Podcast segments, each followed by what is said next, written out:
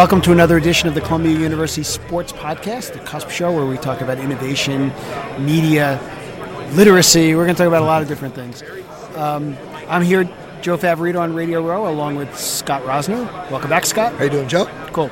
So we're going to talk a little Ivy League football, I guess, this time. Absolutely. We've got a former Penn Quaker in the house. Ooh.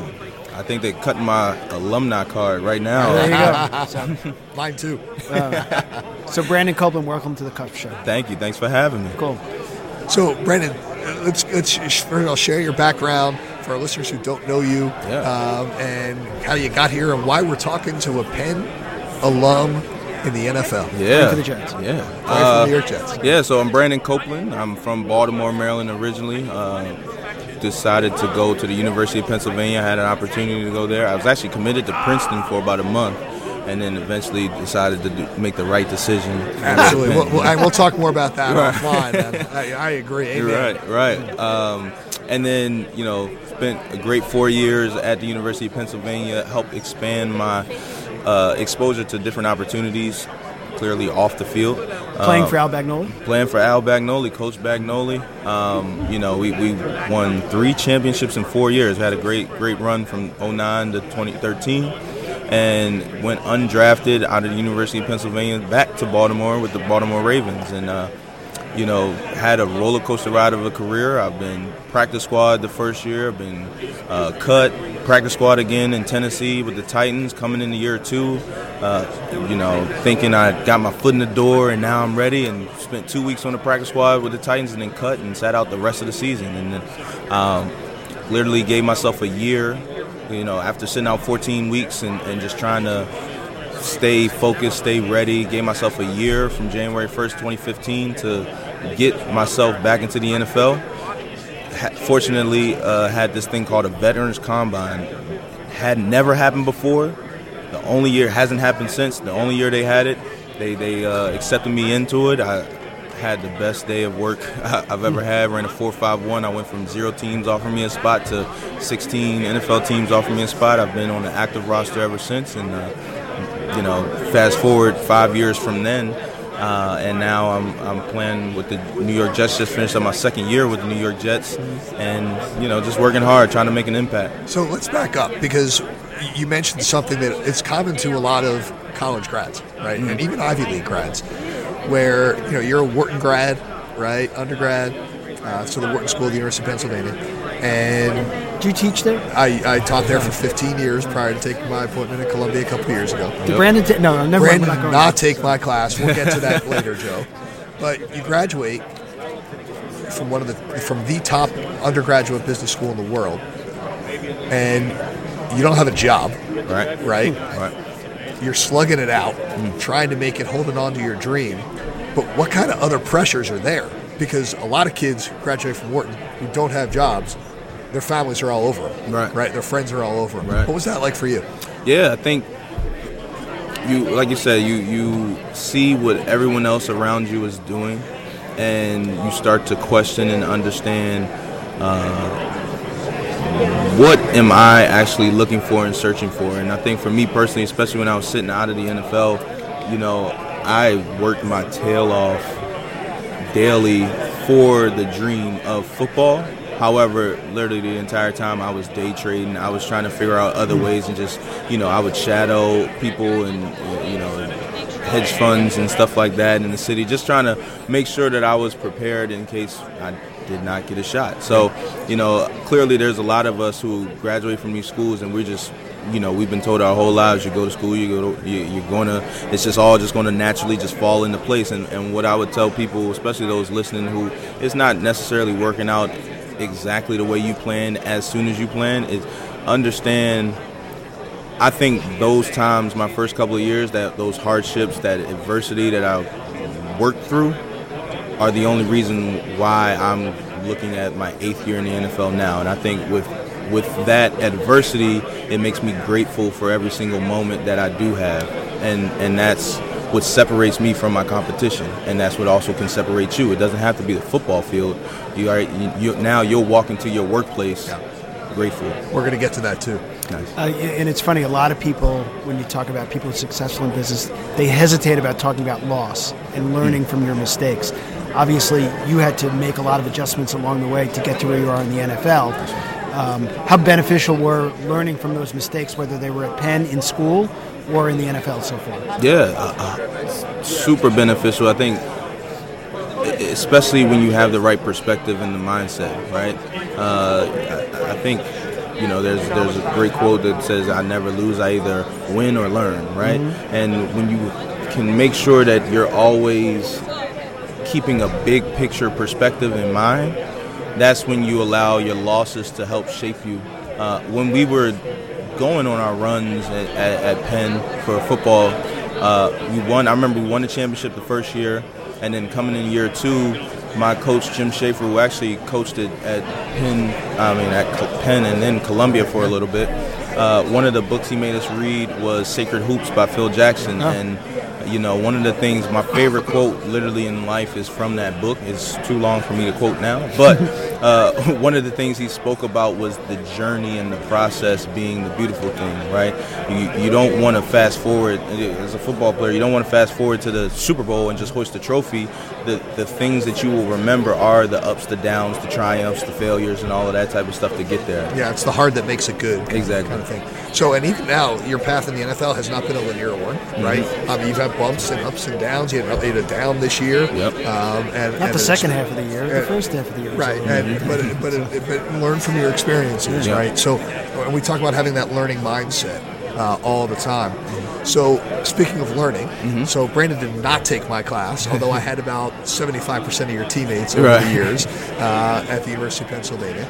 Uh, for those who know, Wharton actually has, at the undergraduate level, is heavily populated by student athletes. Mm-hmm. Uh, it's a big recruiting tool uh, for Most the school. of them take your, used to take your class. A lot of them did, but it, uh, a big recruiting tool for the school, which makes a whole lot of sense, right? You can play football or basketball, or whatever sport you're playing at a fairly high level um, and then, you know, when you're done, you're going to graduate from the top undergraduate business school in the world and the network that right. that opens up, right? I take it that was Al Bagnoli's pitch to you. hundred percent. But that, the sad thing is, not even the sad thing. The funny thing is, the the naive kid that I was from Baltimore, I had no idea what Wharton was or how powerful of a tool it was. I remember my recruiting coordinator, Coach John McLaughlin he came down to my high school at Gilman and sat in there, and he knew I wanted to be a businessman. I wanted to go to business school, and he was like, "Hey, man, well, you, this is a no-brainer. You got to come to Wharton. We have Wharton." And I'm literally sitting there like, "Who's Wharton? Like, is he coming down here? He's going. He's a coach or something, right?"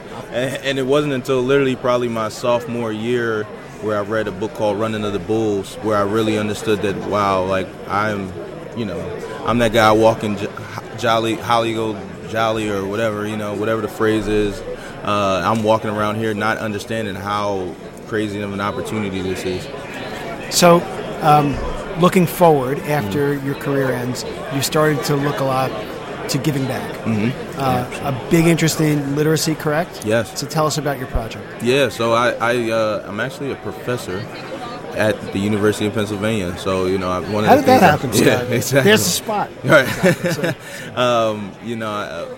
It, it's been a pretty crazy story. I think a few years ago, uh, I was actually I do real estate off the field. I do flips and, and rentals. Uh, we have two real estate companies, my wife and I, and we were taking a drive around. Me and some players were taking a drive around Detroit at the time. I was with the Lions, and you know, one of us we were talking in the car about how schools should have a life course and uh, a course on how to buy your house and taxes and budgeting and all that type of stuff. And and the players when they were talking about it thought it should just be for athletes. I was like, that's something that we all deal with. Yep. So let's start it. And and so I've worked uh, with my co-professor, Dr. Brian Peterson, and, and the school to get this course started at Penn. I nicknamed it Life 101 because literally it's about the things that are constants of life and your credit, budgeting, investing, 401k, retirement, all these types of things that buying or leasing a car, right?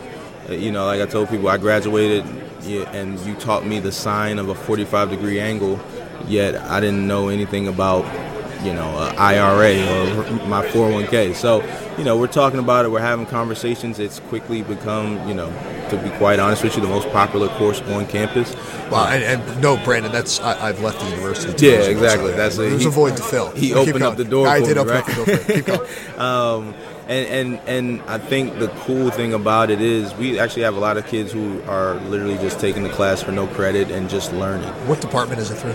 It's through Africana Studies uh, and ABCS, and it's, it's a, another community service component. Uh, Uh, we literally have my final for the kids is we have the kids, my students, teach high school students from Philly the information. So for me, I don't, to be quite honest, I don't want to sit there and grade your tests and all that type of stuff. But if you can teach budgeting, if you can teach how to buy a house to a high school kid on a high school level, then one, you probably have a very good grasp of the information, and two, more importantly, you feel comfortable enough sharing this with your cousin, your family, your mother, your your sister, whomever, and now this is how this information spreads, and we teach other people how to fish as well. Yeah, no, it's interesting. There's even classes for that. Um, you know, my alma mater, undergraduate, University of Michigan, um, has classes in this for their student athletes Yeah.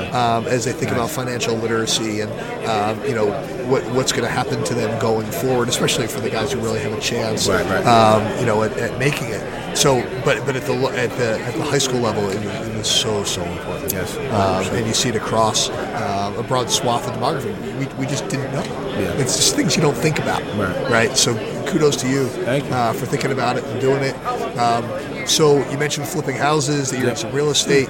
So no one's career lasts forever. Right. Right. We talk all the time about career transition. We just had uh, a group of professional women's soccer players in for a week of uh, executive education, thinking about what they're going to do next um, Awesome. after uh, the career is over. Fantastic uh, program.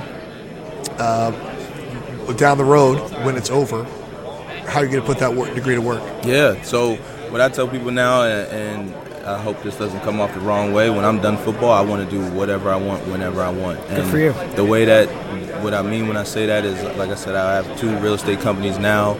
Some days I want to be the real estate flipper. I have a, a foundation. My wife and I co-founded Beyond the Basics Inc.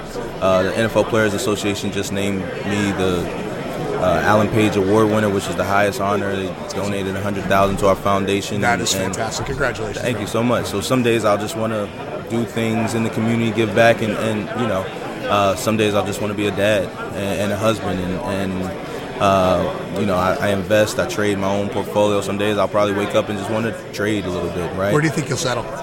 Uh, down south somewhere. Yeah. Quite honest with you. Yeah. So my wife is from New Jersey, and she works at Google. She's she's really the, the Wow. brains of this whole the best operation way. right here. Yeah, exactly. Marry Uh, up. Yeah, exactly. I'll, kick, your covers up. yeah, Yep, exactly. Um, but yeah, I, I eventually think we would like to try to move somewhere down south where we can get a little more bang for our buck, so to speak. I'm a I'm a very frugal guy as well. Hey, you know what?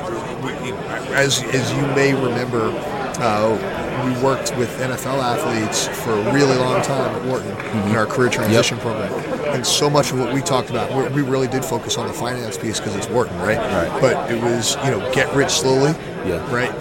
Or and or you've got a head start, right? Don't lose what you got, Yeah. right? Uh, and so, so much it was about wealth preservation uh, and being frugal and living within your means, even when you're a player, Yep. right? Yep. Um, and that that carries you a long way. Hundred percent, hundred percent. And a lot of guys, you see a lot of guys taking heed of that type of advice. I think there's been obviously a lot of media coverage around 30 for 30 broke and all of that type of stuff. So no one wants to be the next guy. Sure. And you know, they had me speak at the Senior Bowl last week. Uh, to to the incoming class, like the guys playing, made it mandatory for all of the kids, and you know, like I told them, you've worked your entire life to make this money, right? Like you worked your entire life to be here, and part of it was to make money and to provide for your family and yourself. Now is not the time to get lazy. So now you have to work twice as hard to save your money, and then three times as hard eventually to learn how to grow it, right? It's not the time to just get lazy and turn your head to it and just start spending. And you didn't need two cars a month ago at, at college. You don't need two cars today, right? So you know, the guys are, are, are taking heed to the advice. They're, they're following the lead of, of other inspirational players, and, and it's going well. I'm excited. Yeah, so much of that is veteran leadership and what the locker room's like, uh, and what do you see the, the team leaders and the lifestyle they're living, uh, and what kind of culture you send in the locker room too. It, it permeates. It's not just on field, Exactly. right? It's off field as well. Now, one other last point before we let you go about that, because you seem to be able to do it well, is time management. Yeah. How do you manage your time in, during an NFL season to, to focus on the things that you need to do, but plus you have all these other pieces? Yeah, that's a great question. I think one, I've gotten a lot better at compartmentalization, and so I know that when I'm on the football field, I am on the football field. When I'm doing uh, real estate, I'm doing my real estate, and I try to kind of compartmentalize so that I can ultimately have 100% of my brain focusing on something at one time and getting it done efficiently and effectively, and then I can move forward to the next thing. But uh, prioritization as well. Like I know that a lot of these things stem from football, so that is the primary focus, right? does the coaching staff now that you're with the Jets, uh, or the support staff, understand and support what you're trying to do, or is it uh, there a worry about that this is going to distract from the goal, which is winning games? Yeah, no, they the Jets have done nothing but support me off the field. Actually, when I, when I, the award was announced yesterday, and literally I got a lot of texts on my phone from coaches, front office, you know, just thinking, hey man, we just really are proud of the way you represent this team on and off the field, right? And so that that is great. I also understand that by doing these things off the field, though, I have to make sure I step my game up on the field. Because if I mess up on a play, they're going to be like, you're thinking too much about real estate instead of your playbook. So it, it I love the pressure because it makes me elevate my game Yeah. as well. It's like me in, in elementary school, and they used to tell me you're thinking about recess. yeah, exactly. Staring out the window. right. totally. Which is where I spend most of my time. I'm sorry. So, so, so we'll, we'll hold your feet to the fire here. Right. Um, best class you took at the mm. University of Pennsylvania. Wow, best class I took. You know what? There was a. I, I, I love Professor Andrew Brandt. Yeah. Former Wow. colleague. Yep. That's yep. a good throw out right Yeah. there. But uh, and, and you know, but there's a legal studies professor. Ro- Rongione, Nick Rongione. Nick Rongione. Yeah, terrific. He had a legal studies course uh, that was so 101. yeah, Yeah. It, it literally was such a great time talking and, and coming uh, firm in your opinions. I think that was one of the, it, it was eye opening for me. And your least favorite class. Ooh, least favorite 'Cause I- I- stats. Which- which one? Statistics. Uh, 101, 102, Oh, 102, yeah, all okay. of them. To be, it was 102. To be quite honest with you, it was just literally over my head. But, uh, but yeah, Mine too. All of these number courses were just like, yeah, I just need to know if if the stock starts at 45, it gets to 50, and I sell out, I've made money. Cool. I just need to know that. I don't simple need way to to know- Yeah, it. High low, so high. Right. right. exactly. Pretty funny. Um, where can people find more about everything that you're doing? Awesome. Uh, BrandonCopeland.com, www.brandoncopeland.com, or on Instagram or Twitter at bcope51, B C O P E 51. For the Columbia following, the, the New York following, we're actually talking about things we're doing in the community. We're throwing our first ever charity celebrity basketball game at Barclays Center. When? And so that'll be Saturday, March 21st. Uh, the very cool thing about it is we're literally giving away thousands and thousands of tickets to people who otherwise just couldn't afford to enter the arena. So, uh, guys, entertainers, influencers, athletes, former NBA players coming out playing for a great cause. The Nets play the Celtics after. You can buy tickets online; they're 15 bucks, but you can also donate tickets. Uh, and literally, I gave away 700 tickets to two different schools yesterday. The, the goal of this game is going to be to see the city out in in great fashion. So I'm, I'm very much looking forward to it. And, you know, we'd love to see everyone out there. Another thing that a lot of people don't know about that as well, sorry to take up all your time, but the day before the was the game is a exposure day, and we're taking 10 kids who are hardworking, ambitious kids, yet they're in just bad situations, spots, right? yeah. So we're going to take them and literally take them around the city on, and expose them to what their hardworking school can actually get them. So we're touring the New York Stock Exchange. We're going to a hedge fund. We're going to visit my wife at Google. We're going to Time. Time is going to print all these kids' portraits of themselves, little Time covers of themselves. We're going to Nike so they can see and understand business and what their hard work can get them. So very excited for it. But Saturday, March 21st, check out BrandonCopeland.com to buy or donate tickets, and uh, we're going to have a great time. Great. We'll certainly do that. You've been listening to The Cusp Show with Joe Favorito, Scott Rosner, special guest, Brandon Copeland, University of Pennsylvania, Ivy League Go Quakes. alum. Go Quakers. Roar Lion Roar. See you down the road.